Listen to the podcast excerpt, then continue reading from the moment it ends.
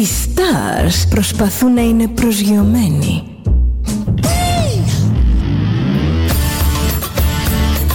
Ένα star είναι συνέχεια στον αέρα. Συνέχεια στον αέρα. Στο Δέλτα ζεις μαζί του.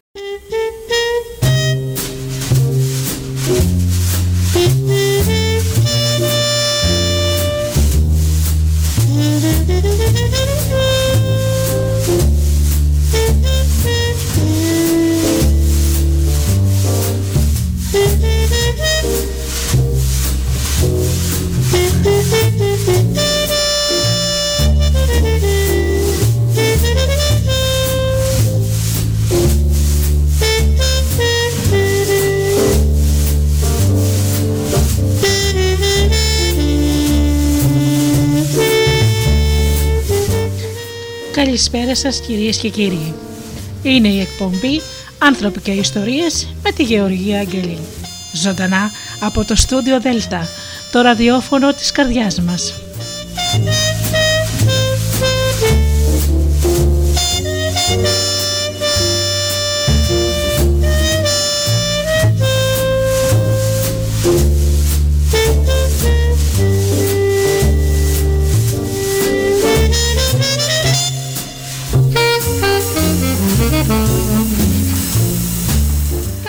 Αγαπημένοι μου φίλοι και σήμερα μαζί στις 8 το βράδυ όπως πάντα τις Παρασκευές με την εκπομπή Άνθρωποι και Ιστορίες και πάλι με ένα ενδιαφέρον θέμα. Σήμερα το θέμα μας είναι πώς λειτουργούν οι συνήθειες, ο κύκλος της συνήθειας.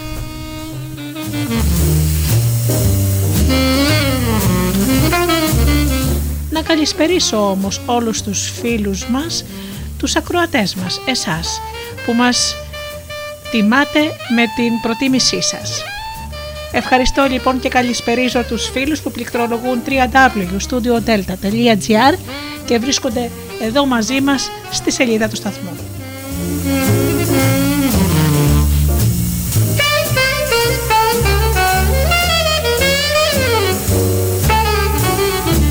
Καλησπερίζω και τους φίλους που μας ακούν από τις μουσικές συχνότητες τις οποίες φιλοξενούμαστε όπως είναι το Live 24.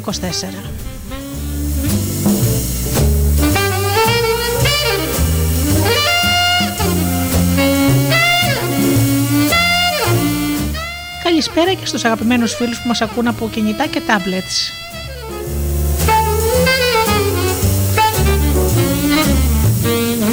Και φυσικά την καλησπέρα μου στους αγαπημένους μου συνεργάτες, τον Τζίμι, την Αφροδίτη και την Ωρα.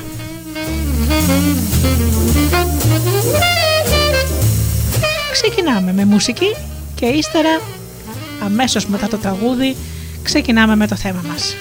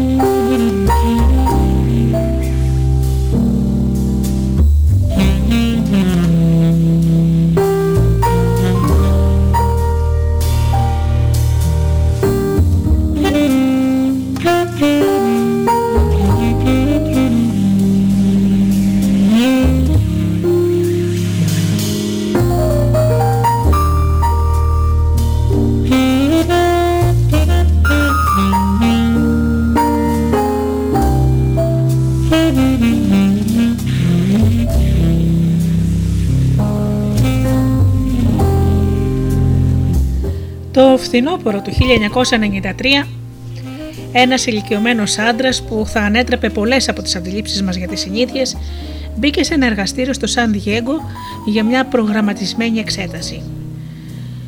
Ήταν ψηλός, ντυμένος με ένα ωραίο μπλε πουκάμισο και τα πυκνά λευκά μαλλιά του θα προκαλούσαν φθόνο σε πολλούς της ηλικίας του. Υπέφερε από αρθρίτιδα που τον έκανε να κουτσένει λιγάκι, καθώς διέσχιζε τους δρόμους του εργαστηρίου. Κράτωσε το χέρι της γυναίκας του και περπατούσε αργά, σαν να μην ήξερε τι μπορούσε να του φέρει το κάθε νέο του βήμα. Πριν από ένα περίπου χρόνο, ο Ιουτζίν Πόουλι ήταν στο σπίτι του, στο πλάγια Del και ετοιμαζόταν για φαγητό όταν η γυναίκα του του είπε ότι θα έρθει ο γιος του ο Μάικλ. Ποιος είναι ο Μάικλ, ρώτησε ο Ιουτζίν. Το παιδί σου, απάντησε η γυναίκα του, η Μπέβερλι. Ξέρεις αυτό που μεγαλώσαμε. Γιουτζίν την κοίταξε με άδειο βλέμμα. Ποιο παιδί μου; Την επόμενη μέρα ο Γιουτζίν άρχισε να κάνει μετό και να σφαδάζει αποστομαχικέ κράπε. Μέσα σε 24 ώρες είχε πάθει τόσο έντονη αφιτάτωση, ώστε η Μπέβερλι τον πήγε πανικόβλητη στο νοσοκομείο. Η θερμοκρασία του άρχισε να ανεβαίνει, ξεπέρασε τους 40 βαθμούς και ήταν λουσμένος από κυτρινοπό υδρότα. Άρχισε να παραλυρεί και μετά, μετά έγινε βίος άρχισε να φωνάζει και έσπροχνα τις νοσοκόμες που προσπαθούσαν να του βάλουν τη βελόνα του ορίου στο χέρι. Μόνο αφού κατάφερε να τον ναρκώσουν μπόρεσε ένας γιατρός να περάσει μια μακριά βελόνα ανάμεσα σε δύο σπονδύλους στη μέση του και να τραβήξει μερικές σταγόνες εγκεφαλονοτιαίου υγρού. Ο γιατρός που έκανε την εξέταση κατάλαβε αμέσως ότι υπήρχε πρόβλημα. Το υγρό που περιβάλλει τον εγκέφαλο και τον μετριαίο μυελό προστατεύει τους ιστούς από μολύνσεις και κακώσεις. Στα υγεία άτομα είναι διαφανές και λεπτόρευστο. Κινείται εύκολα μέσα στη βελόνα. Το δείγμα από τη σπονδυλική στήλη του Ιουτζίν ήταν θολό και έσταζε αργά σαν ήταν γεμάτο από μικροσκοπικά ξένα σωματίδια. Όταν έφτασαν τα αποτελέσματα από το εργαστήριο, οι γιατροί του Ιουτζίν ήταν τον αίτιο των συμπτωμάτων του. Υπέφερε από ιογενή εγκεφαλίτιδα μια σχετικά συνήθι πάθηση που προκαλεί έρπη και άλλα ήπια δερματικά συμπτώματα. Σε σπάνιες περιπτώσεις όμως, ο ιός μπορεί να εισχωρήσει στον εγκέφαλο, προκαλώντας καταστροφικές βλάβες στους ιστούς, εκείνου όπου εδράζονται οι σκέψεις, τα όνειρα και σύμφωνα με μερικούς και η ψυχή μας. Οι γιατροί του Γιουτζίν είπαν στην Μπέβερλι ότι δεν ήταν σε θέση να κάνουν τίποτα για να διορθώσουν τις βλάβες που είχαν ήδη γίνει, αλλά μια μεγάλη δόση αντιοικών φαρμάκων μπορούσε να εμποδίσει την εξάπλωσή τους. Ο Ιωτζίν έπεσε σε κόμμα και επί 10 μέρες ήταν κοντά στο θάνατο. Βαθμία, καθώς τα φάρμακα καταπολεμούσαν τον ιό, ο πυρετός του υποχώρησε και ο ιός εξαφανίστηκε. Όταν ξύπνησε τελικά, υπέφερε από αδυναμία και από, από προσανατολισμό και δεν μπορούσε να καταπιεί καλά. Επίσης, δεν μπορούσε να σχηματίσει φράσεις και που και που αγκομαχούσε, λες και είχε ξεχάσει πώ να αναπνέει. Όμως ήταν ζωντανός. Τελικά ο Γιωτζίν ανέρωσε αρκετά για να τον υποβάλουν σε μια σειρά από εξετάσεις. Οι γιατροί διαπίστωσαν κατάπληκτοι ότι ο οργανισμός του, συμπεριλαμβανομένου του νευρικού του συστήματος, Έδειχνε μάλλον άθικτο. Μπορούσε να κινεί τα μέλη του και ανταποκρινόταν στον ήχο και στο φως. Όμως οι τομογραφίες έδειξαν δυσίωνες σκιές κοντά στο κέντρο του εγκεφάλου. Ο ιός είχε καταστρέψει μια ελλειψοειδή περιοχή ιστών κοντά στο σημείο όπου συναντιούνται το κρανίο και ο νοτιαίος μυελό. Μπορεί να μην είναι πια ο άνθρωπος που θυμάσαι, είπε ένας γιατρός στην Πέβερλι. Πρέπει να είσαι έτοιμη για το ενδεχόμενο να μην υπάρχει πια ο άντρας σου. Μετέφεραν τον Γιουτζίν σε διαφορετική πτέρυγα του νοσοκομείου, μέσα σε μια εβδομάδα θα μπορούσε πλέον να καταπαινεί άνετα. Μετά από άλλη μια εβδομάδα άρχισε να περπατάει κανονικά, να ζητά ζελέ ή αλάτι, να αλλάζει κανάλια στην τηλεόραση και να παραπονιέται για τις βαρετές σαπνόπερε. Όταν πήρε εξητήριο από το κέντρο αποκατάστασης μετά από πέντε εβδομάδες, ο Ιουτζίν περπατούσε άνετα στους διαδρόμους και πήρε τις νοσοκόμες, δίνοντάς τους συμβουλές για τα σχέδια που είχαν για το Σαββατοκύριακο. Δεν νομίζω ότι έχω ξαναδεί κανέναν άλλον ασθενή να επανέρχεται τόσο εντυπωσιακά, είπε ένας γιατρός στην Πέβριλη. Δεν θέλω να σωναχτερώσω υπερβολικά τις ελπίδες, αλλά η εξέλιξή του είναι εκπληκτική. Η Μπέβριλι όμως συνέχιζε να ανησυχεί. Στο κέντρο αποκατάστασης έγινε φανερό ότι η πάθηση είχε προκαλέσει ανησυχητικές αλλαγές στον άντρα της. Για παράδειγμα, ο Γιουτζίν δεν θυμόταν τι μέρα ήταν, ούτε τα ονόματα των γιατρών και των νοσοκόμων του. Όσες φορές και να του τα έλεγαν. Γιατί να μου κάνουν συνέχεια όλες αυτές τις ερωτήσεις, ρώτησε την Μπέβριλι μια μέρα όταν έφυγε ο γιατρός από το θάλαμο. Όταν τελικά γύρισε στο σπίτι του, τα πράγματα έγιναν ακόμα πιο παράξενα. Ο Γιουτζίν δεν θυμόταν τους φίλους του, δυσκολευόταν να παρακολουθήσει συζητήσεις. Μερικά πρωινά σηκωνόταν από το κρεβάτι, πήγαινε στην κουζίνα, έφτιαχνε αυγά με μπέικον και μετά ξέπλωνε πάλι στο κρεβάτι και άνοιγε το ραδιόφωνο. 40 λεπτά αργότερα έκανε το ίδιο πράγμα. Σηκωνόταν, έφτιαχνε αυγά με μπέικον και ξαναξάπλωνε στο κρεβάτι και άλλαζε σταθμούς στο ραδιόφωνο. Και μετά το έκανε και πάλι τρίτη φορά. Τρομαγμένη η Μπέβερλι απευθύνθηκε σε ειδικούς ανάμεσά τους και σε έναν ερευνητή στο Πανεπιστήμιο της Καλιφόρνιας στο Σαντιέγκο που ειδικευόταν στην απώλεια μνήμης. Και έτσι μια ηλιόλουστη φθινοπορεινή ημέρα η Μπέβερλι και ο Ιουτζίν βρέθηκαν σε ένα κτίριο της Πανεπιστημιούπολης να περπατούν αργά στο διάδρομο πιασμένοι από το χέρι. Τους οδήγησαν σε ένα μικρό εξεταστήριο. Ο Ιουτζίν άρχισε να κουβεντιάζει με μια κοπέλα που δούλευε σε ένα υπολογιστή. Δουλεύω στα ηλεκτρονικά σε ολόκληρη τη ζωή μου και μένω κατάπληκτος με όλα αυτά, είπε δείχνοντας το κομπιούτερ στο οποίο έγραφε η κοπέλα. Όταν ήμουν, όταν ήμουν νέος, αυτό το πράγμα θα ήταν πάνω από 2-3 ράφια και 3 μέτρα ύψος και θα πιανε όλο το δωμάτιο. Η γυναίκα συνέχισε να γράφει στον υπολογιστή και ο Γιουτζίν γέλασε. Είναι απίστευτο, είπε. Όλα τα τυπωμένα κυκλώματα και οι δίωδοι είναι και τρίωδοι. Όταν δούλευα εγώ στα ηλεκτρονικά, θα έπρεπε να έχεις 2-3 ράφια 3 μέτρα ύψος και να βάλει, για να βάλεις επάνω αυτό το πράγμα. Ένας επιστήμονας μπήκε στο δωμάτιο και συνιστήθηκε. Ρώτησε τον Γιουτζίν πόσο χρόνο ήταν. Α, για να θυμηθώ, 59 με 60, απάντησε ο Γιουτζίν. Ενώ ήταν 71 ετών. Ο επιστήμονας άρχισε να γράφει στο κομπιούτερ. Ο Ιουτζίν χαμογέλασε και έδειξε τον υπολογιστή. Είναι φοβερό, είπε. Ξέρεις, όταν δούλευα εγώ στα ηλεκτρονικά, θα πρέπει να έχεις δύο-τρία ράφια, τρία μέτρα ύψο για να βάλεις επάνω αυτό το πράγμα. Ο επιστήμονο ήταν ο Λάρι Σκουάιερ, 52 ετών, καθηγητής που στις τρεις τελευταίες δεκαετίες μελετούσε την νευροανατομία της μνήμης. Η ειδικότητά του ήταν η διερεύνηση της αποθήκευσης γεγονότων στον εγκέφαλο. Όμως η δουλειά με τον Eugene θα άνοιγε γρήγορα ένα νέο κόσμο για αυτόν και εκατοντάδες άλλους ερευνητές που έχουν αναδιαμορφώσει την εικόνα μας για τον τρόπο που λειτουργούν οι συνήθειες. Οι μελέτες του Squire θα έδειχναν ότι ακόμα και κάποιος που δεν θυμάται την ίδια του την ηλικία ή οτιδήποτε άλλο σχεδόν μπορεί να αναπτύξει συνήθειες που αρχικά φαίνονται απίστευτα πολύπλοκες, μέχρι να καταλάβουμε ότι όλοι μας στηριζόμαστε σε παρόμοιες νευρολογικές διαδικασίες κάθε μέρα. Οι έρευνες του, όπως και εκείνες άλλων επιστημόνων, θα βοηθούσαν να αποκαλυφθούν οι υποσυνείδητοι μηχανισμοί που επηρεάζουν αμέτρητες επιλογές. Επιλογές που φαίνονται να είναι προϊόντα λογικής σκέψης, αλλά στην πραγματικότητα διαμορφώνονται από παρορμήσεις που οι περισσότεροι από εμάς δεν τις αντιλαμβανόμαστε ούτε τις καταλαβαίνουμε. Όταν ο Σκουάιρ γνώριζε τον Eugene, είτε μελετούσε τομογραφίες του άλλο του επί εβδομάδες. Οι τομογραφίες έδειχναν σχεδόν όλες οι βλάβες ήταν περιορισμένες σε μια περιοχή 5 εκατοστών κοντά στο κέντρο του εγκεφάλου του.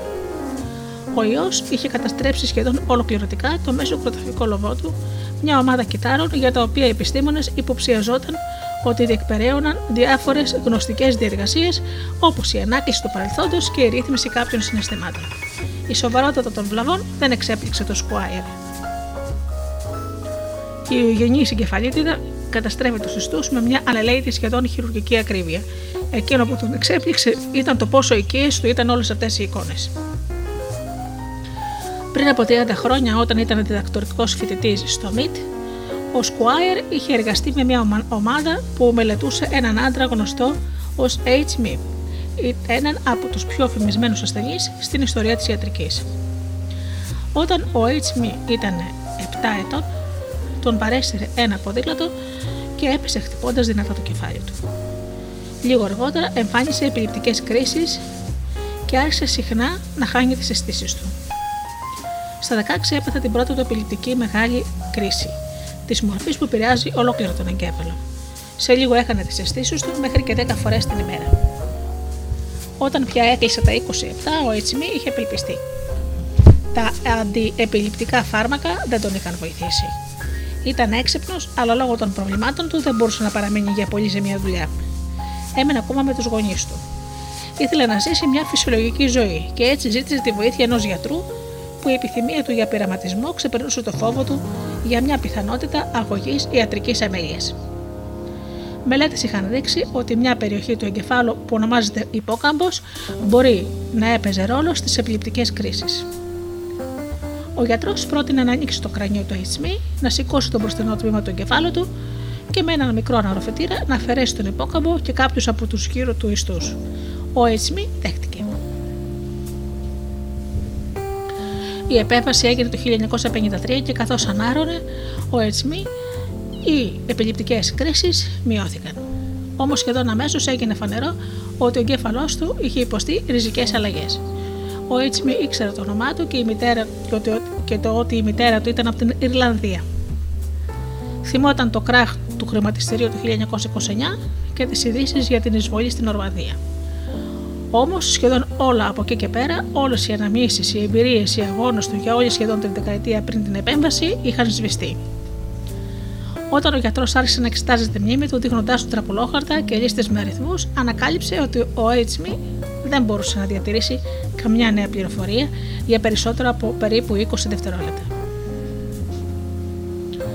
Από την ημέρα της επέμβασης μέχρι το θάνατό του το 2008, κάθε άνθρωπος που συναντούσε τον HME, κάθε τραγούδι που άκουγε, κάθε δωμάτιο στο οποίο έμπαινε ήταν απλώς μια νέα εμπειρία.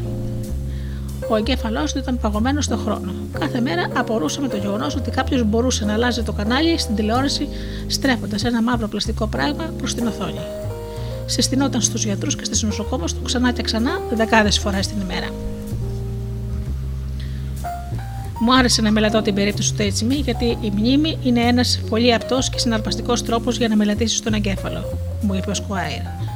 Μεγάλωσα στο Οχάιο και θυμάμαι ακόμα και τη δασκάλα στην πρώτη δημοτικού να δίνει σε όλους μας κυρομπογιέ, ενώ και εγώ να ανακατεύω όλα τα χρώματα μαζί για να δω αν θα βγει μαύρο. Γιατί έχω διατηρήσει αυτή την ανάμνηση, αλλά δεν μπορώ να θυμηθώ πώς ήταν η δασκάλα μου, γιατί ο εγκέφαλός μου αποφασίζει ότι μια ανάμνηση είναι πιο σημαντική από την άλλη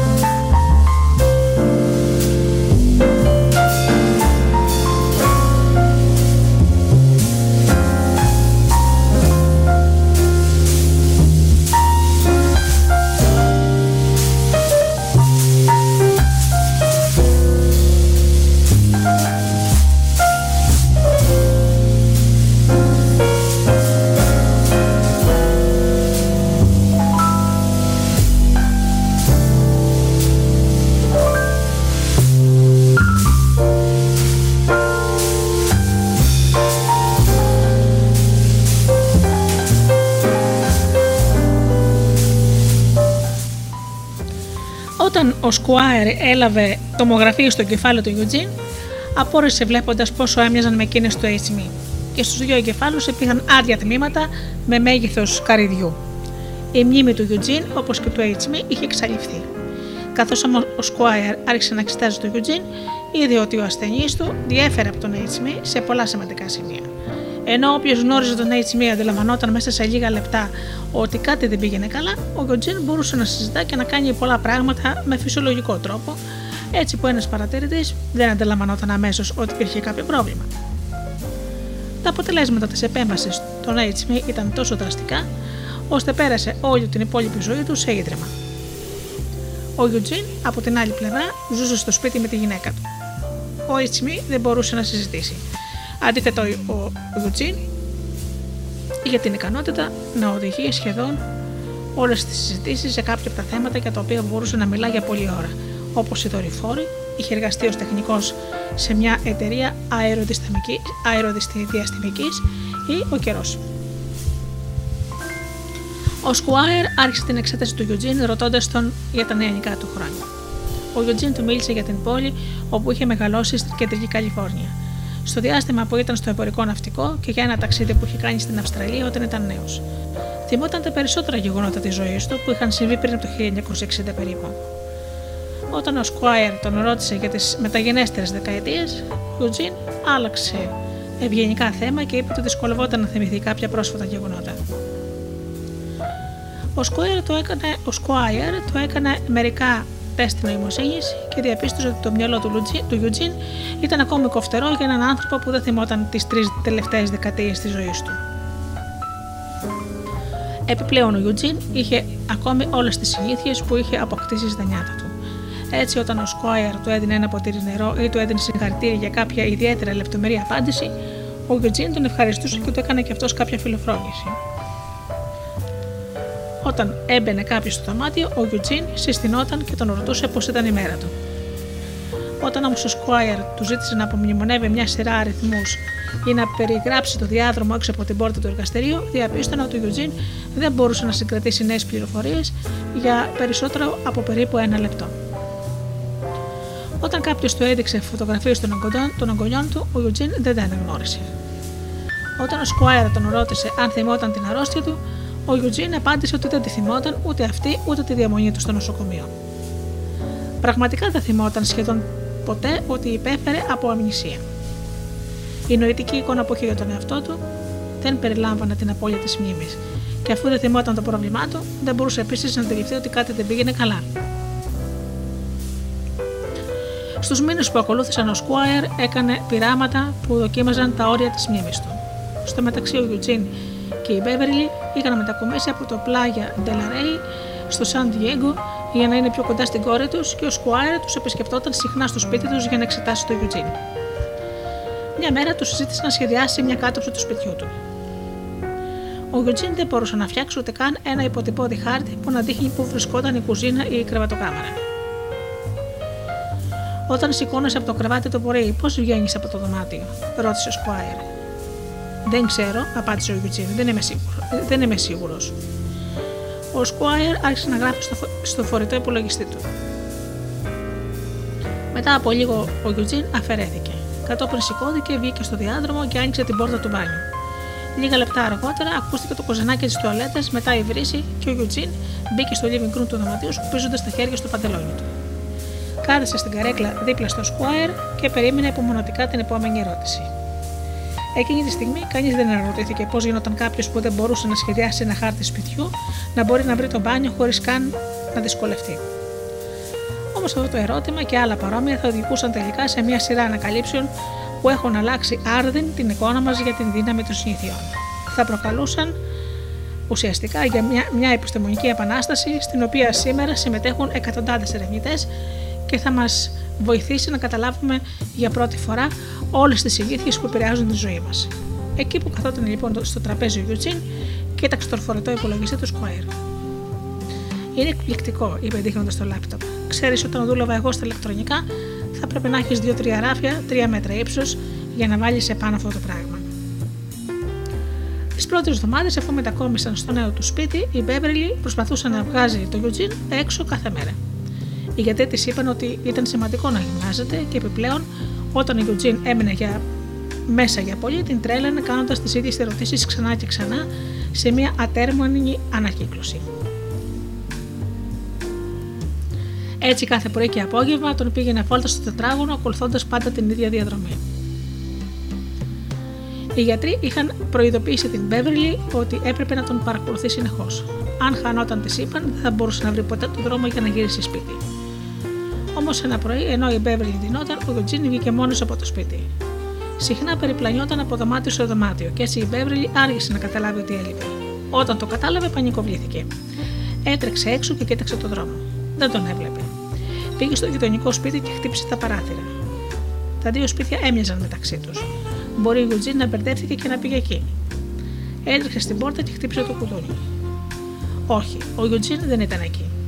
Έφυγε τρέχοντας και συνέχισε να τρέχει στον δρόμο φωνάζοντάς τον. Είχε αρχίσει να κλαίει. Μήπως τον χτύπησε αυτοκίνητο, πώς θα μπορούσε να εξηγήσει σε κάποιον που έμενε; Η Μπέβρελη ήταν έξω 15 λεπτά ήδη και είχε ψάξει παντού. Γύρισε τρέχοντας στο σπίτι για να τηλεφωνήσει στην αστυνομία. Όταν μπήκε μέσα, βρήκε τον Γιουτζίν στο living room να βλέπει το History Channel στην τηλεόραση.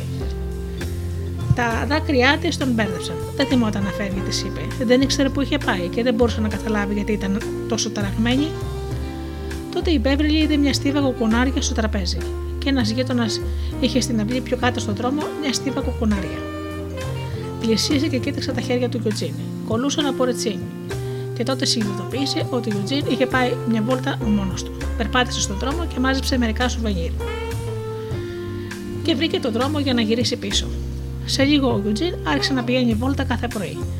Αρχικά η Μπέβερλι προσπάθησε να τον σταματήσει, αλλά ήταν μάτιο. Ακόμα και αν του έλεγα να μείνει μέσα, μετά από μερικά λεπτά δεν τον θυμόταν καν. Τον ακολούθησα μερικές φορές για να βεβαιωθώ ότι δεν θα χανόταν, μα πάντα γύριζε πίσω. Μερικές φορέ έφερνε κουκουνάρια ή πέτρες. Μια φορά έφερε ένα πορτοφόλι, μια άλλη ένα κουτάβι. Δεν θυμόταν ποτέ που τα είχε βρει. Όταν ο Σκουάιρ και η βοηθή του άκουσαν αυτές τις βόλτες, άρχισαν να υποψιάζονται ότι κάτι συνέβαινε στο μυαλό του Γιουτζίν. Κάτι που δεν είχε καμία σχέση με τη συνειδητή μνήμη του. Σχεδίασαν λοιπόν ένα πείραμα. Μια βοηθό του Σκουάιρ επισκέφθηκε το σπίτι και ζήτησε από τον Γιουτζίν να φτιάξει ένα χάρτη του τετραγώνου όπου ήταν το σπίτι του. Δεν μπορούσε να το κάνει. Τότε του ζήτησε να κάνει ένα χάρτη μόνο του δρόμου που να δείχνει που ήταν το σπίτι του. Ο Γιουτζίν προσπάθησε για λίγο, αλλά μετά ξέχασε τι προσπαθούσε να κάνει. Του ζήτησε να της δείξει την πόρτα που οδηγούσε στην κουζίνα. Ο Γιουτζίν γύταξε γύρω στο δωμάτιο. Της απάντησε ότι δεν ήξερε ποια ήταν. Τον ερώτησε τι θα έκανε αν πεινούσε. Ο Γιουτζίν σηκώθηκε, πήγε στην κουζίνα, άνοιξε ένα τουλάπι και πήρε ένα βάσο με ξερού καρπούς. Αργότερα εκείνη την εβδομάδα, ένας επισκέπτης συνόδευσε τον Γιουτζίν στον καθημερινό του περίπατο. Περπάτησαν γύρω στα 15 λεπτά μέσα στην μόνιμη άνοιξη της Νότιας Καλιφόρνιας με τον αέρα πλημμυρισμένο από το άρωμα της βουκαμβίλια. Ο Γιουτσίτ δεν μιλούσε πολύ, αλλά προχωρούσε μπροστά και έδειχνε να ξέρει που πηγαίνει. Όταν έστειψαν στη γωνία δίπλα στο σπίτι του, ο επισκέπτης ρώτησε τον Γιουτσίτ που έμενε. Δεν ξέρω ακριβώς, το απάντησε. Μετά πήγε στην εξώπορτα του σπιτιού του, μπήκε στο living room και άνοιξε την τηλεόραση. Ήταν φανερό για τον Σκουάιρ ότι ο Γιουτζούν απορροφούσε νέες πληροφορίες. Όμως, πού αποδικευόταν αυτές οι πληροφορίες μέσα στον εγκέφαλό του; Πώς ήταν δυνατόν να βρίσκει κάποιος ένα βάζο με ξηρού καρπούς όταν δεν μπορεί να σου πει που βρίσκεται η κουζίνα, ή να βρίσκει τον δρόμο για να γυρίσει σπίτι του όταν δεν ξέρει ποιο είναι το σπίτι του. Ο Σκουάιρ άρχισε να αναρωτιέται πώς σχηματίζονται νέα συμπεριφορικά πρότυπα μέσα στον εγκέφαλο του Γιουτζίν παρά τις βλάβες που είχε υποστεί.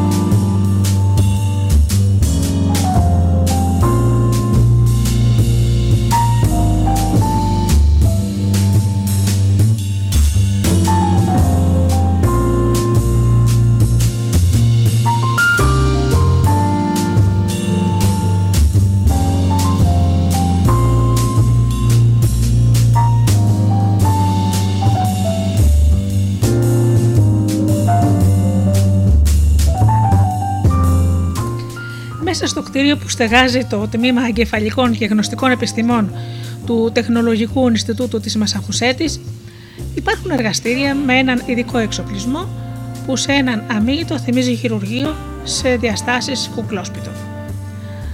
Υπάρχουν μικροσκοπικά νηστέρια και μικρά τυπάνια και μινιατούρες πριονιών με, πάχο, με πλάτος μισό εκατοστό συνδεδεμένα με ρομποτικούς βραχίονες.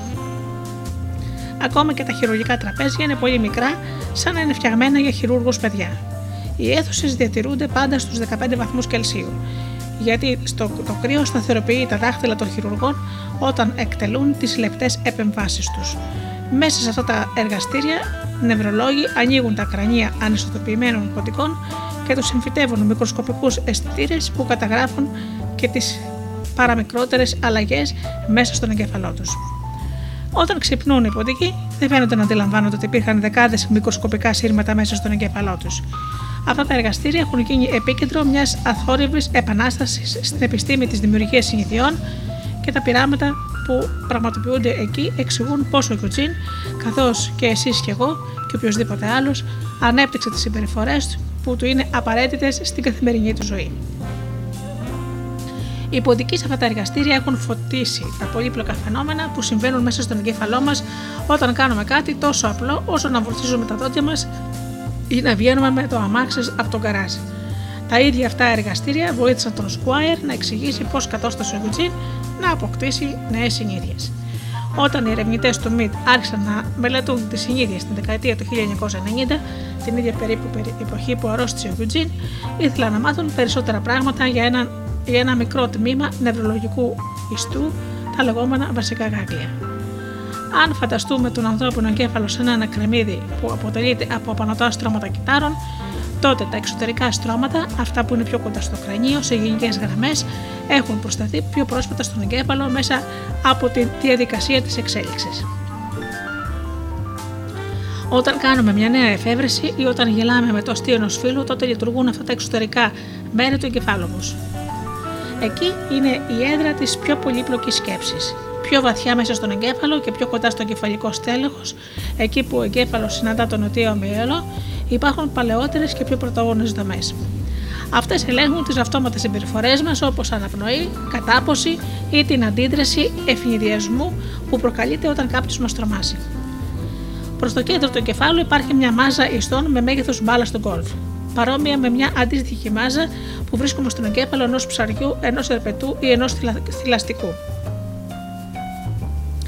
Πρόκειται για τα βασικά γάγλια, μια ελλειψοειδή δομή κυτάρων που επί χρόνια οι επιστήμονες δεν την είχαν κατανοήσει πολύ καλά, πέρα από το, από το ότι να υποψιάζονται ότι έπαιζε ρόλο σε παθήσεις όπως η νόσος του Πάρκινσον.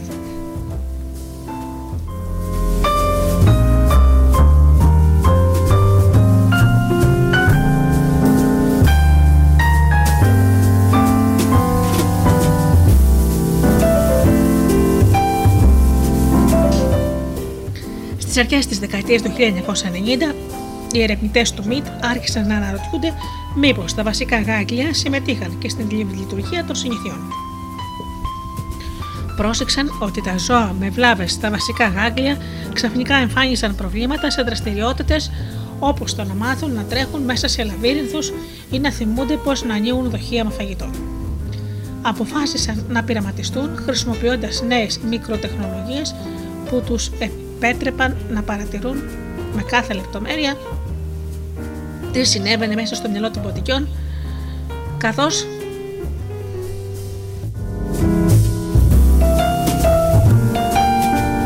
καθώς εκτελούσαν δεκάδες διαφορετικές δραστηριότητες ρουτίνας.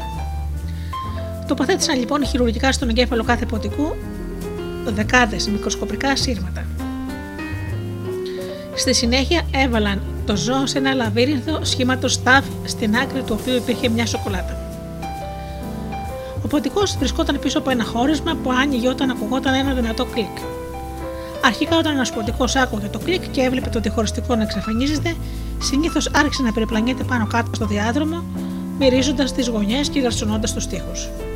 Έδειχνε να μυρίζει τη σοκολάτα, αλλά δεν ήξερε πώς να τη βρει. Όταν έφτανε στην κορφή του ταφ, συχνά έστρεβε δεξιά, μακριά από τη σοκολάτα και και μετά πήγαινε αριστερά σταματώντας μερικές φορές χωρίς κανέναν φανερό λόγο. Τελικά τα περισσότερα ζώα ανακάλυπταν τη σοκολάτα. Όμως δεν υπήρχε κανένα διακριτικό, κανένα διακριτό πρότυπο στις περιπλανήσεις τους, μέχρι να την ανακαλύψουν. Ήταν λες και κάθε ποτικός έκανε ένα ανοχελικό περίπατο χωρίς σκέψεις. Όμως τα ηλεκτρόδια στον εγκέφαλο του ποτικού έδιναν μια διαφορετική εικόνα. Όσο κάθε ζώο περιπλανιόταν μέσα στο λαβύρινθο, ο εγκέφαλός του και ιδιαίτερα τα βασικά γάτια λειτουργούσαν εντατικά. Κάθε φορά που ο ποτικό ως φρενόταν τον αέρα ή έξινε τον τοίχο μέσα στον εγκέφαλό του, συνέβαινε μια έκρηξη δραστηριότητας σαν να ανέλυε κάθε νέο σμί, εικόνα και ήχο. Όσο περιπλανιόταν ο ποτικό, επεξεργαζόταν πληροφορίες. Οι επιστήμονες επανέλαβαν το πείραμα ξανά και ξανά, παρακολουθώντας πώς άλλαζε η δραστηριότητα στον εγκέφαλο του ποτικού, καθώς ακολουθούσε την ίδια διαδρομή εκατοντάδες φορές. Βαθμία ήταν μια σειρά από αλλαγές. Οι ποτικοί έπαψαν να, μυρίζονται, να μυρίζουν τις γωνίες και να κάνουν λάθος στροφές και άρχισαν να διασκίδίζουν το λαβύρινθο όλο και πιο γρήγορα.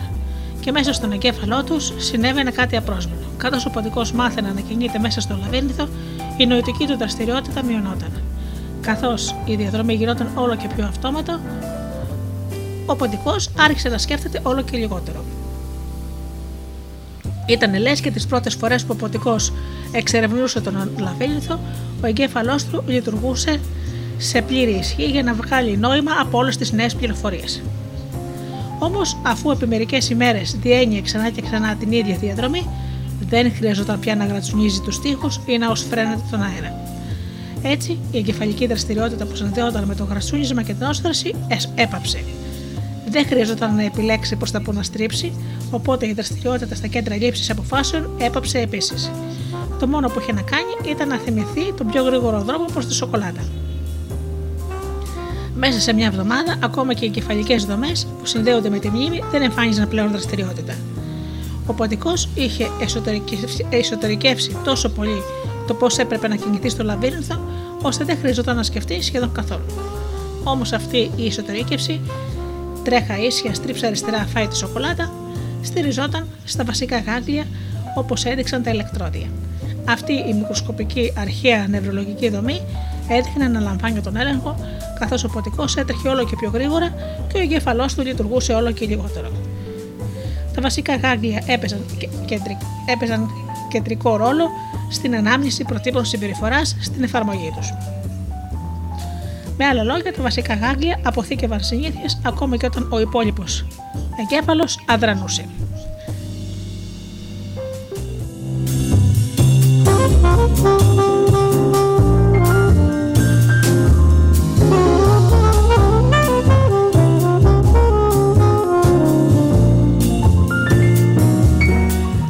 Αρχικά ο εγκέφαλος λειτουργεί εντατικά και συνεχώς. Μετά από μια εβδομάδα, αφού η διαδρομή ήταν γνωστή και οι κινήσεις είχαν γίνει πια συνήθεια, ο εγκέφαλος του ποντικού δείχνει μικρότερη δραστηριότητα καθώς διασχίζει τον λαβύρινθο.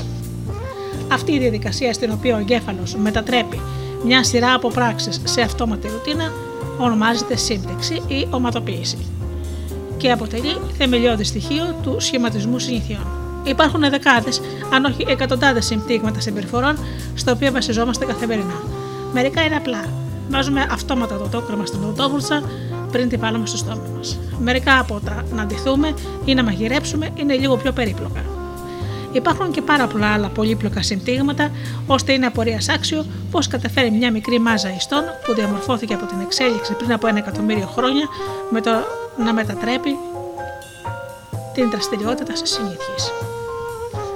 Α πάρουμε μια δραστηριότητα όπως το να, βγα... να βγούμε με το αυτοκίνητό μας από τον γκράζ με την όπισθεν. Όταν μάθαμε για πρώτη φορά να οδηγούμε, η πράξη αυτή απαιτούσε μεγάλη αυτοσυγκέντρωση και δικαιολογημένα έπρεπε να ανοίξουμε τον γκαράζ, να ξεκλειδώσουμε την πόρτα του αυτοκινήτου, να ρυθμίσουμε το κάθισμα, να βάλουμε το κλειδί στη μίζα, να γυρίσουμε δεξιόστροφα και να ρυθμίσουμε τον ιστορικό καθρέφτη, να ρυθμίσουμε και τους πλαϊνούς, να κοιτάξουμε μήπως υπάρχουν εμπόδια, να πατήσουμε τεμπραγιάζ, να βάλουμε όπισθεν, να τραβήξουμε το χειρόφρενο, να σηκώσουμε βαθμιά το πόδι από τον τεμπραγιάζ, πατώντας ταυτόχρονα όσο χρειάζεται τον γκάζι, να υπολογίσουμε νωρά την απόσταση ανάμεσα στον γκαράζ και τον δρόμο, ενώ ταυτόχρονα ελέγχουμε το τιμόνι και κοιτάζουμε μήπω έρχονται άλλα αυτοκίνητα, να μετατρέψουμε νοερά τις εικόνες στους καθρέφτες σε πραγματικές αποστάσεις ανάμεσα στον προφυλακτήρα, στους κουπεδοτορικέδε και τους φράχτες και ταυτόχρονα, κατά πάσα πιθανότητα, θα λέμε στο συνεπιβάτη μας να πάψει να παίζει με το ραδιόφωνο.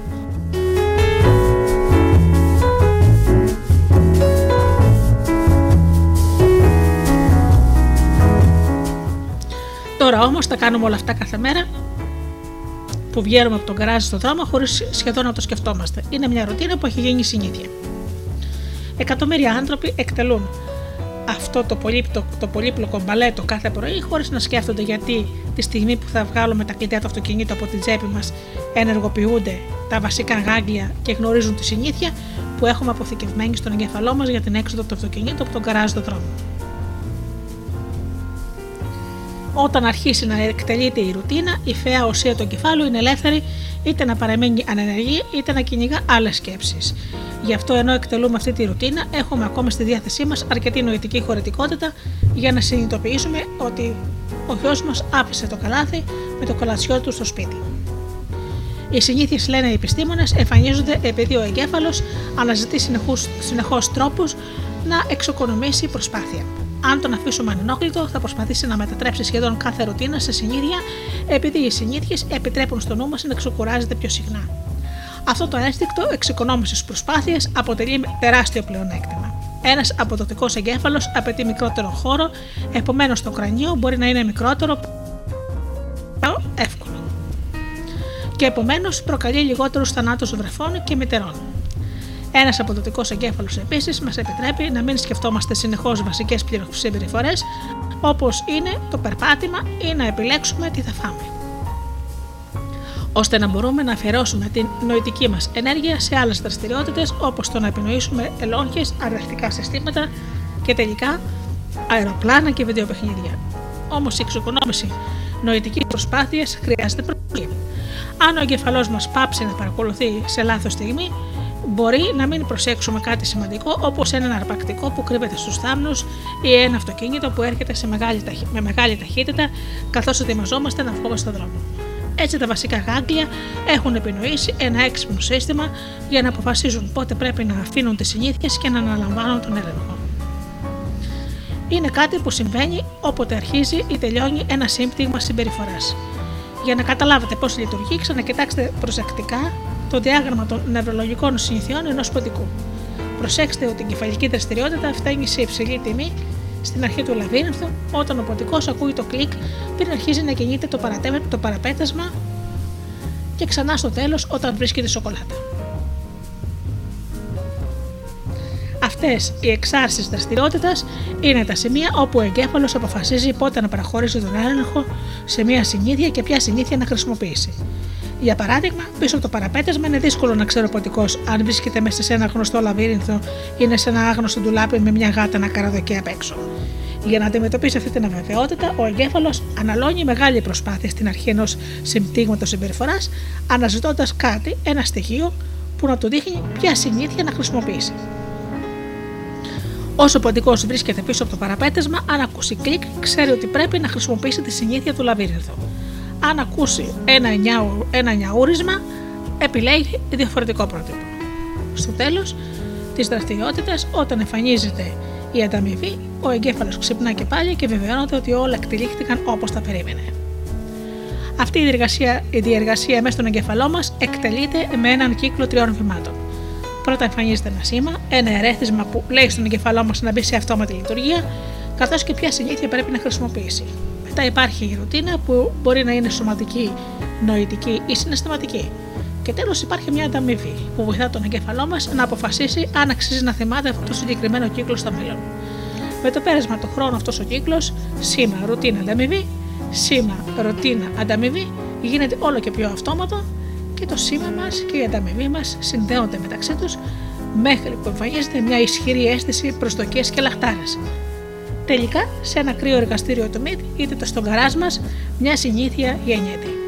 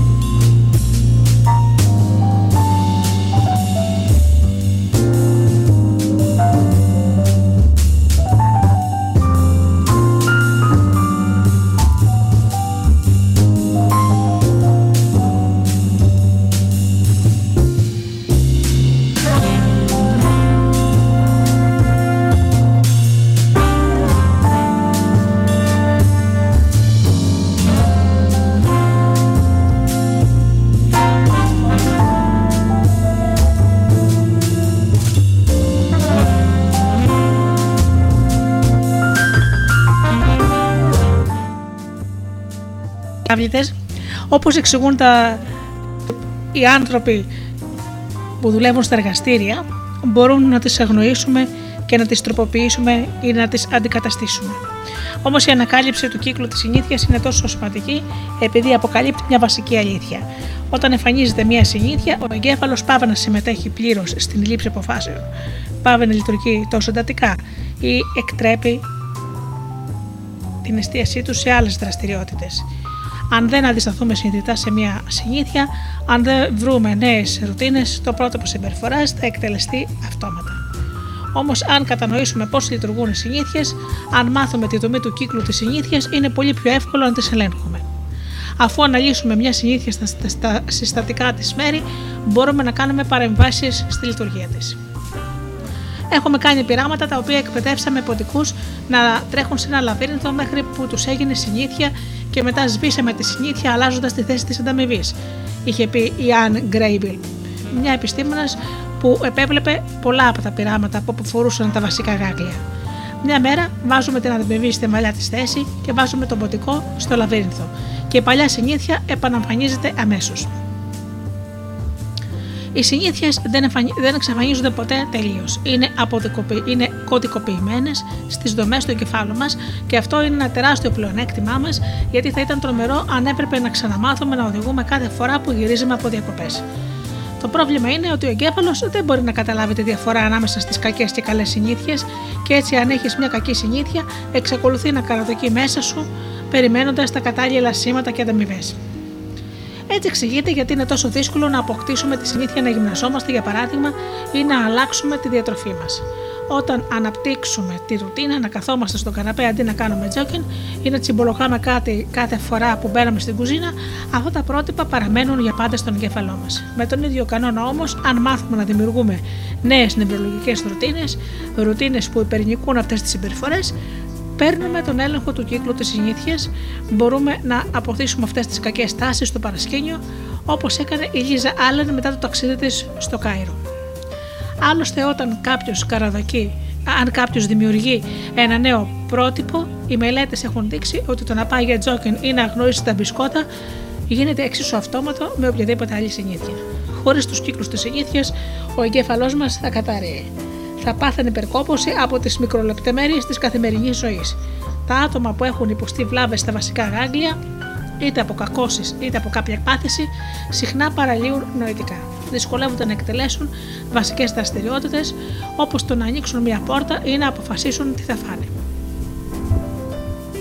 Χάνουν την ικανότητα να αγνούν ασήμαντες λεπτομέρειες. Για παράδειγμα, ε, έδειξε μια μελέτη ότι οι ασθενείς με κακώσει στα βασικά γάκλια δεν μπορούν να αναγνωρίσουν τις εκφράσεις του προσώπου ανάμεσά τους και τις εκφράσεις φόβου ή αηδίας, επειδή δεν ήξεραν σε ποιο μέρος του προσώπου να εστιάσουν.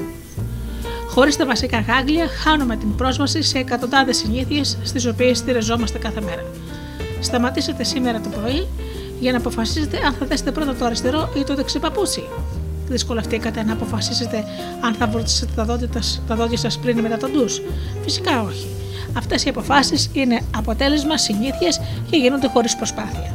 Εφόσον τα βασικά γάγλια είναι άδικτα και τα σήματα παραμένουν σταθερά, οι συμπεριφορές εκτελούνται χωρίς να το σκεφτούμε αν και όταν πάμε διακοπές, μπορεί να ντυθούμε με διαφορετικό τρόπο ή να βορτίσουμε τα δόντια μας σε ένα διαφορετικό σημείο της πρωινής μας ρουτίνας χωρίς καν να το προσέξουμε. Ταυτόχρονα όμως η εξάρτηση του εγκεφάλου από τις αυτόματες ρουτίνε μπορεί να είναι επικίνδυνη. Μια συνήθεια μπορεί συχνά να αποδειχθεί είτε ευλογία είτε κατάρα. Όπως με τον Γιουτζίν για παράδειγμα. Οι συνήθειες του έδωσαν πάλι τη ζωή εφόσον έχασε τη μνήμη του και μετά του την ξαναπήραν. Καθώς ο Λάρι Σκουάιρ συνέχισε να μελετά τον Ιουτζίν, κατέληξε στο συμπέρασμα ότι ο ασθενής του με κάποιο τρόπο μάθαινε νέες συμπεριφορές. Οι τομογραφίε του εγκεφάλου έδειχναν ότι τα βασικά γάγλια δεν είχαν υποστεί βλάβες από την ιογενή εγκεφαλίτιδα. Μήπως αναρωτήθηκε ο Σκουάιρ, ο Γιωτζίν παρά τις σοβαρές εγκεφαλικές βλάβες μπορούσε ακόμα να χρησιμοποιεί τον κύκλο σήμα ρουτίνα ανταμοιβή. Μήπως αυτή η πανάρχια νευρολογική διαδικασία εξηγούσε πώς κατάφερε ο Γιωτζίν να κάνει χωρίς πρόβλημα το γύρο του τετραγώνου και να βρίσκει το βάζο με τους ξηρούς καρπούς στην κουζίνα; Για να ελέγξει αν ο Γιωτζίν δημιουργούσε νέες συνήθειες, ο Σκουάιρ επινόησε ένα πείραμα. Πήρε 16 διαφορετικά αντικείμενα, κομμάτια πλαστικού και τμήματα παιχνιδιών με έντονα χρώματα. και τα κόλλησε σε ορθογόνια κομμάτια χαρτόνι. Μετά τα χώριζε σε 8 ζευγάρια, επιλογή Α και επιλογή Β. Σε κάθε ζευγάρι ένα χαρτόνι διαλεγμένο τυχαία είχε από κάτω του ένα αυτοκόλλητο που έγραφε σωστό. Ο Γιουτζίν κάθισε σε ένα τραπέζι, του έδωσαν ένα ζευγάρι αντικείμενα και του ζήτησαν να διαλέξει ένα. Μετά του είπαν να το χειρίσει ανάποδα για να δει αν υπήρχε από κάτω αυτοκόλλητο με τη λέξη σωστό. Αυτή η συνηθισμέ- είναι μια συνηθισμένη μέθοδος για τη μέτρηση της μνήμης. Αφού υπάρχουν μόνο 16 αντικείμενα και παρουσιάζονται πάντα με την μορφή των ίδιων 8 ζευγαριών. Οι περισσότεροι άνθρωποι μπορούν να απομνημονεύουν ποιο αντικείμενο είναι το σωστό σε κάθε ζευγάρι μετά από μερικούς γύρους. Οι πίθηκοι απομνημονεύουν όλα τα σωστά αντικείμενα σε 8 με 10 μέρες. Ο Γιωτζίνη δεν μπορούσε να θυμηθεί κανένα από τα σωστά αντικείμενα όσες φορές και αν έκανε το τεστ. Επαναλάμβανα το πείραμα δύο φορές την εβδομάδα επί μήνες, βλέποντας 40 ζευγάρια κάθε μέρα. Ξέρεις γιατί είσαι εδώ μέσα, τον ρώτησε ένας ερευνητής στην αρχή μιας συνεδρίας μερικές εβδομάδες μετά την αρχή του πειράματος. Δεν νομίζω, απάντησε ο Γιουτζίν. Θα σου δείξω μερικά αντικείμενα, ξέρεις γιατί; Πρέπει να στα περιγράψω ή να σου πω σε τι χρησιμεύουν, ρώτησε ο Γιουτζίν. Δεν θυμόταν καθόλου τις προηγούμενες συνεδρίες. Όμως, καθώς περνούσαν οι εβδομάδες, οι επιδόσεις του Eugene βελτιώθηκαν. Μετά από 28 μέρες εκπαίδευσης, έλεγε το σωστό αντικείμενο στο 85% των περιπτώσεων. Στις 36 μέρες το πετύχαινε στο 95% των περιπτώσεων. Μετά από ένα τεστ, ο Eugene κοίταξε την ερευνήτρια απορριμμένος με την επιτυχία του. Πώς το κάνω αυτό, Πες μου, τι συμβαίνει μες στο μυαλό σου, του είπε η ερευνήτρια. Λες τον εαυτό σου, θυμάμαι να το έχω ξαναδεί αυτό. Όχι, απάντησε ο Eugene. Υπάρχει εδώ μέσα. Δεν ξέρω πώς. Και έδειξε το κεφάλι του και το χέρι μου απλώνεται και το πιάνει. Για το Squire όμως το φαινόμενο ήταν απόλυτα λογικό. Ο Eugene έβλεπε ένα ζευγάρι αντικείμενα που παρασιαζόταν πάντα στον ίδιο συνδυασμό. Υπήρχε μια ρουτίνα. Διάλεγε ένα αντικείμενο και κοίταζε να δει αν υπήρχε το αυτοκόλλητο από κάτω, έστω και αν δεν ήξερε γιατί αισθανόταν την παρόρμηση να γυρίσει το χαρτόνι από την άλλη και να κοιτάξει. Μετά ερχόταν η ανταμοιβή. Η ικανοποίηση που ένιωθε όταν έβρισκε το αυτοκόλλητο με τη λέξη σωστό. Έτσι, τελικά δημιουργήθηκε ένας κύκλος συνήθειας. Ο Σκουάιρ, για να βεβαιωθεί ότι αυτό το πρότυπο συμπεριφοράς ήταν όντως συνήθεια, έκανε ακόμα ένα πείραμα. Πήρε και τα 16 αντικείμενα και τα έβαλε μπροστά του ταυτόχρονα. Του ζήτησε να βάλει όλα τα σωστά αντικείμενα σε μια στίβα. Ο Γιουτζίν δεν ήξερε από πού να αρχίσει. Να πάρει, πώς να τα θυμηθώ όλα αυτά, ρώτησε. Πήρε ένα αντικείμενο και, γύρισε, και πήγε να το γύρισε ανάποδα. Η ερευνήτρια το, το σταμάτησε. Όχι, το εξήγησε. Ο σκοπός ήταν να βάλει τα αντικείμενα σε στίβες και γιατί πήγε να τα γύρισε από την άλλη. Απλώς από συνήθεια νομίζω, της απάντησε. Δεν μπορούσε να το κάνει. Όταν του παρουσίασαν τα αντικείμενα έξω από το πλαίσιο του κύκλου της συνήθειας, δεν είχαν νόημα για αυτόν. Αυτή ήταν η απόδειξη που αναζητούσε ο Σκουάιρ. Οι παραματιστέ έδειξαν ότι ο Γιουτζίν είχε την ικανότητα να δημιουργεί νέες συνήθειες, ακόμα και όταν αυτές αφορούσαν δραστηριότητες ή αντικείμενα που δεν θυμόταν για περισσότερο από μερικά δευτερόλεπτα.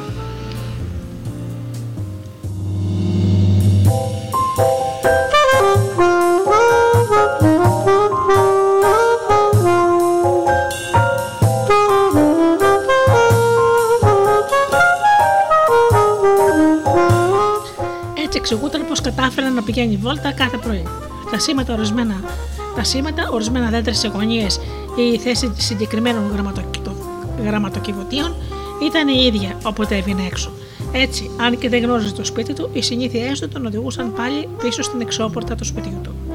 Έτσι εξηγούταν επίσης γιατί ο Γιωτζίν μπορεί να έτρωγε πρωινό τρεις ή τέσσερις φορές την ημέρα, έστω και αν δεν πεινούσε. Εφόσον υπήρχαν, εφόσον υπήρχαν τα σωστά σήματα, όπως το ραδιόφωνο ή το πρωινό φως που έμπαινε από το παράθυρο, ακολουθούσε αυτόματα το σενάριο που του υπαγόρευαν τα βασικά γράγκλια. Επιπλέον υπήρχαν δεκάδες άλλες συνήθειες στη ζωή του Γιουτζίν, τις οποίες κανείς δεν είχε προσέξει μέχρι που άρχισαν να εξετάζουν τη συμπεριφορά του για να τις εντοπίσουν. Για παράδειγμα, η κόρη του περνούσε συχνά από το σπίτι του για να τον δει. Μιλούσε με τον πατέρα της στο καθιστικό για λίγο, πήγαινε στην κουζίνα να δει τη μητέρα της και μετά έφευγε κουνώντας το χέρι καθώς περνούσε την εξώπορτα. Ο Γιουτζίν, που στο μεταξύ είχε ξεχάσει την προηγούμενη συζήτησή τους, θύμωνε επειδή έφευγε χωρίς να τον μιλήσει. Και μετά ξεχνούσε γιατί είχε θυμώσει. Όμως η συναισθηματική συνήθεια είχε ενεργοποιηθεί ήδη και έτσι ο θυμός παρα... παρατηνόταν έντονος και κατανόητο από τον ίδιο μέχρι που τελικά που το περνούσε. Μερικές φορές χτυπούσε το τραπέζι ή βλαστημούσε, μου είπε η Μπέβερλι. Και αν το ρωτούσες γιατί έλεγε, Δεν ξέρω, αλλά είμαι έξω φρενών.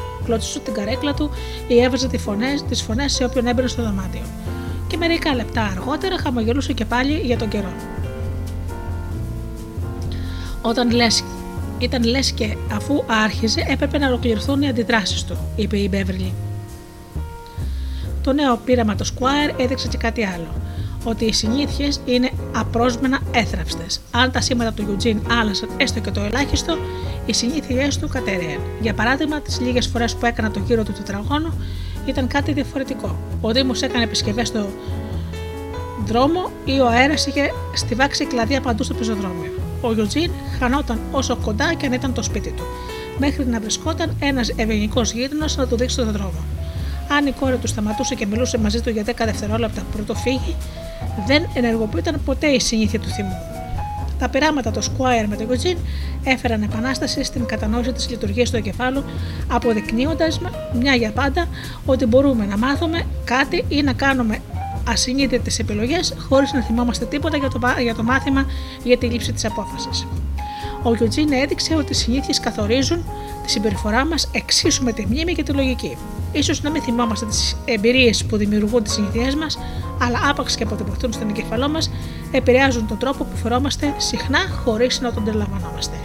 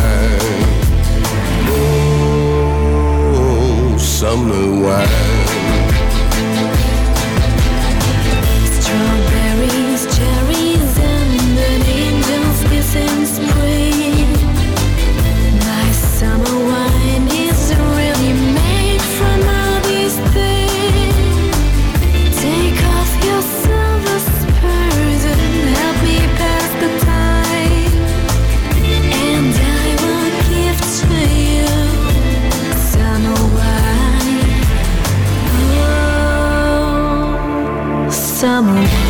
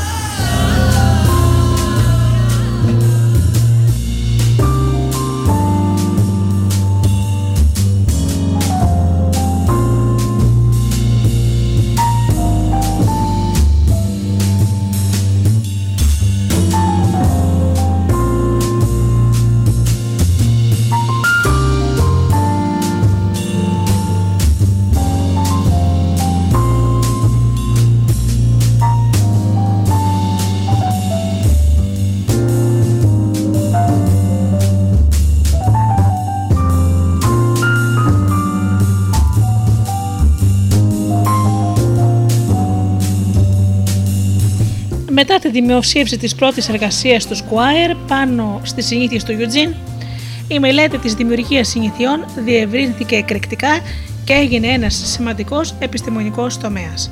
Ερευνητές από το Duke, το Harvard, το UCLA, το Yale, το Πανεπιστήμιο της Νότιας Καλιφόρνιας, το Princeton, το Πανεπιστήμιο της Πενσιλβάνια, Πανεπιστημίων της Βρετάνιας, της Γερμανίας και της Ολλανδίας, καθώς και οι επιστήμονες που εργάζονταν για την Procter Cable, την Microsoft, την Google και εκατοντάδες άλλες εταιρείες έχουν εστιάσει στην προσπάθεια να κατανοήσουν την νευρολογία και τη συνήθεια και την ψυχολογία της συνήθειας, τις θετικές και αρνητικές πλευρές τους, το γιατί δημιουργούνται και πώς μπορούν να αλλάξουν.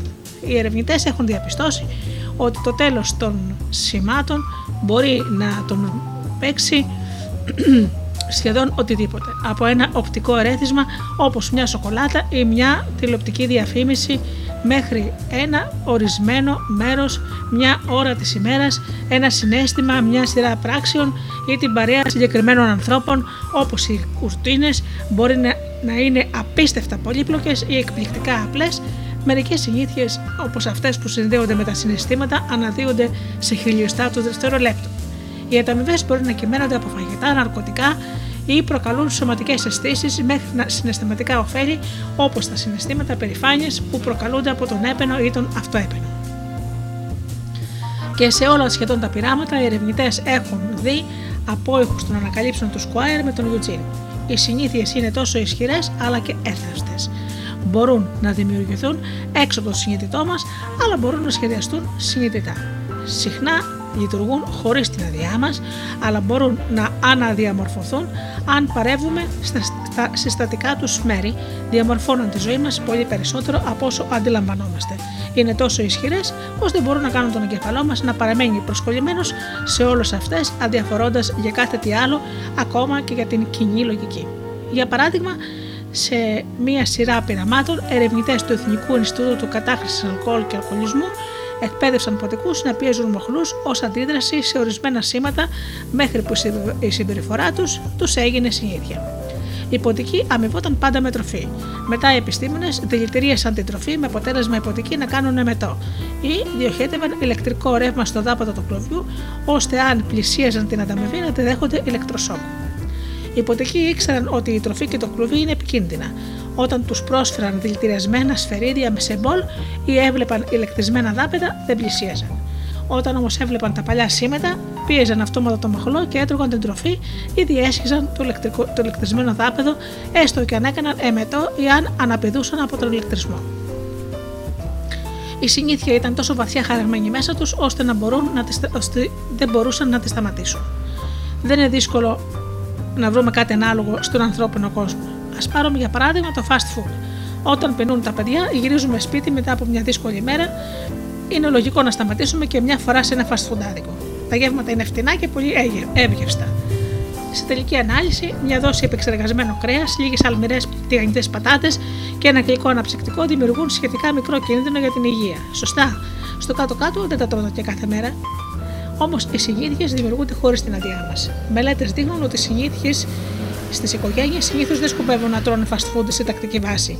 Εκείνο που συμβαίνει είναι ότι κάτι που γίνεται μόνο μια φορά το μήνα, συχνά σιγά σιγά αρχίζει να γίνεται μια φορά την εβδομάδα και μετά δύο φορές την εβδομάδα. Καθώς τα σήματα και τα αμοιβές δημιουργούν μια συνήθεια. Μέχρι που τα παιδιά τρώνε τεράστιες ποσότητες από ανθυγιεινά χάρμπουγκερ και τηγανιτέ πατάτες. Όταν οι ερευνητές στο Πανεπιστήμιο του Βόρειου Τέξας και του Yale προσπάθησαν να καταλάβουν γιατί οι οικογένειες βαθμία αύξαναν την κατανάλωση του fast food, ανακάλυψαν μια σειρά από σήματα και ανταμοιβές που οι περισσότεροι πελάτες δεν ήξεραν ότι επηρέαζαν τη συμπεριφορά τους. Ανακάλυψαν τον κύκλο της συνήθειας. Για παράδειγμα, όλα τα McDonald's είναι τα ίδια. Η εταιρεία προσπαθεί σκόπιμα να τυποποιεί την αρχιτεκτονική των καταστημάτων και τις φράσεις των υπαλλήλων προς τους πελάτες, ώστε όλα να αποτελούν ένα σταθερά επαναλαμβανόμενο σήμα που θα ενεργοποιήσει ρουτίνες αγοράς.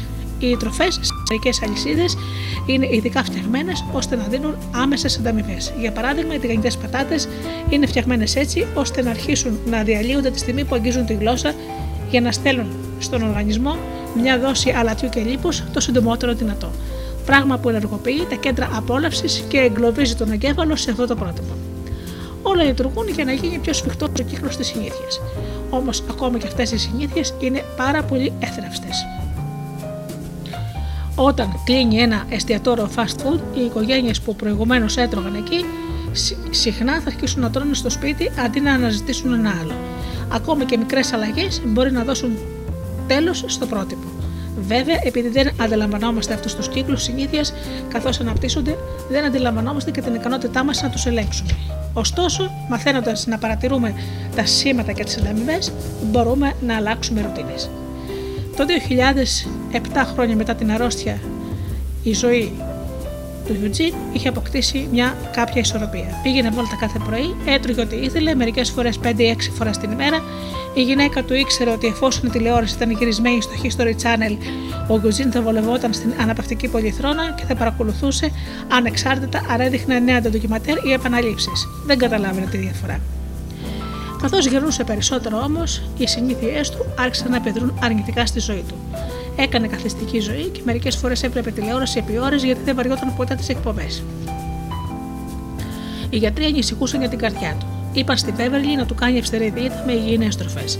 Προσπάθησε, αλλά ήταν δύσκολο να ελέγχει πόσο συχνά έτρωγε ο Ιουτζίν ή τι έτρωγε, αφού εκείνος δεν θυμόταν ποτέ τι του είχε πει.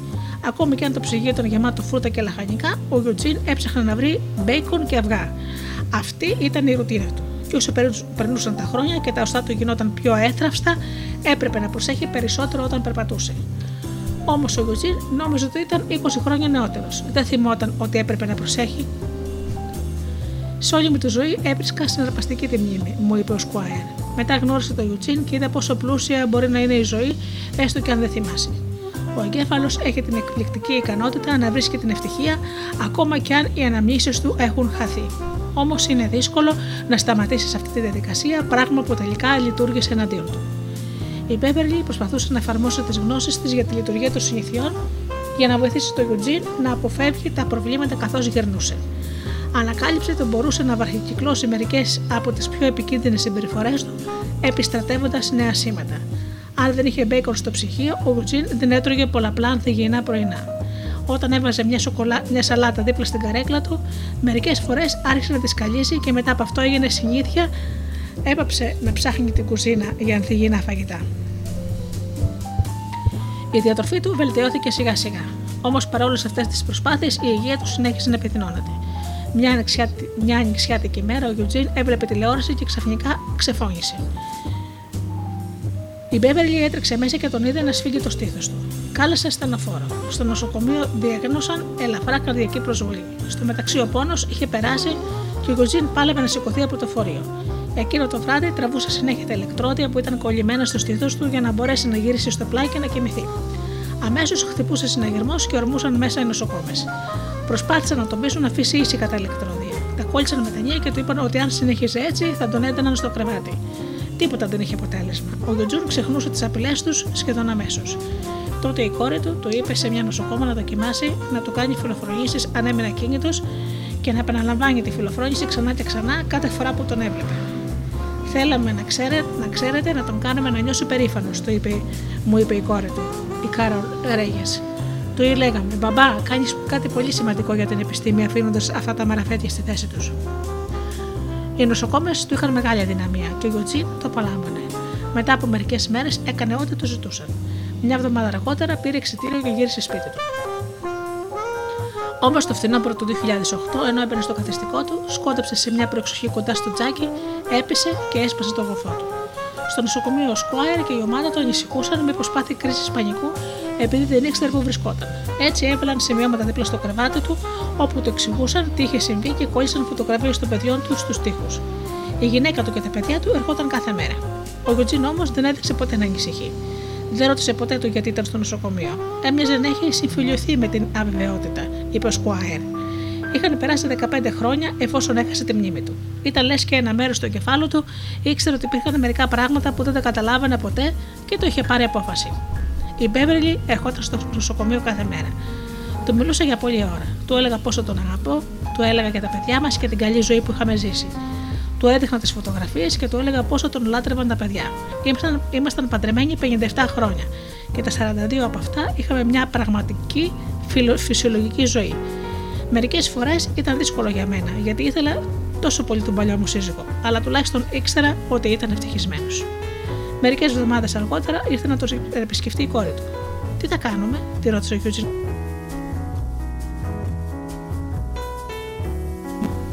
Είναι όμορφη μέρα, είπε ο Γιούτζιν. Ωραίος καιρός, έτσι. Η κόρη του του μίλησε για τα παιδιά της και έπαιξαν με ένα σκυλί. Η Κάρολ πίστευε ότι ο πατέρας της θα γύριζε σπίτι γρήγορα. Ο ήλιος χαμήλωνε. Η Κάρολ ετοιμάστηκε να τον πάει μέσα. Ο Γιουτζίν την κοίταξε. Είμαι τυχερός που έχω μια κόρη σαν εσένα. Η Κάρολ αιφνιδιάστηκε. Δεν θυμόταν την τελευταία φορά που της είχε πει κάτι τόσο θετικό. Κι εγώ είμαι τυχερή που είσαι ο μπαμπάς μου, του είπε. Πω, πω, είναι πανέμορφη μέρα σήμερα, είπε ο Γιουτζίν. Πόσο φαίνεται ο καιρός. Στη μία, εκεί κοντά στη νύχτα, χτύπησε το τηλέφωνο της Μπέβερλι. Ο γιατρός της είπε ότι ο Γιουτζίν είχε πάθει σοβαρή καρδιακή προσβολή. Το προσωπικό έκανε ό,τι μπορούσε, αλλά δεν μπόρεσε να τον επαναφέρει στη ζωή. Μετά το θάνατό του, οι εικόνες του εγκεφάλου του θα συνέχιζαν να μελετούνται σε εκατοντάδες εργαστήρια και ιατρικές σχολές. Ξέρω ότι θα ήταν πολύ περήφανος αν ήξερε πόσο συνέσφερε στην επιστήμη, μου είπε η Μπέβερλι. Λίγο μετά το γάμο μας, μου είπε ότι ήθελε να κάνει κάτι σημαντικό στη ζωή του. Κάτι που να μετράει, και το έκανε. Απλώς δεν το θυμόταν.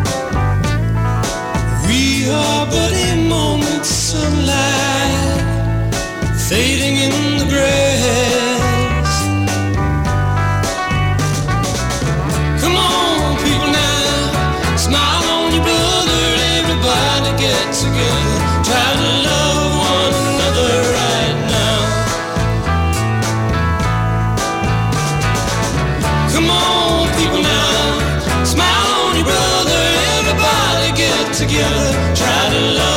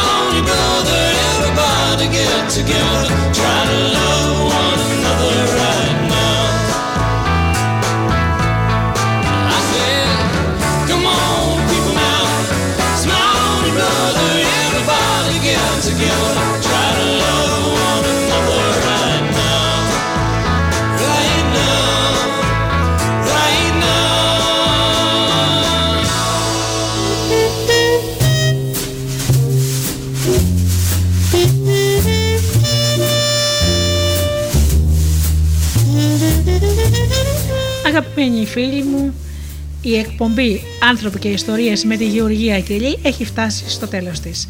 Σας ευχαριστώ θερμά για αυτές τις δύο ώρες που ήμασταν εδώ μαζί στο Studio Delta. Ανανεώνω το ραντεβού μας για, το, για την επόμενη Παρασκευή στις 8 όπως πάντα και ως τότε φίλοι μου σας εύχομαι από καρδιάς να περνάτε καλά, να είστε καλά και αγαπήστε τον άνθρωπο που βλέπετε κάθε μέρα στον καθρέφτη. Καλό σας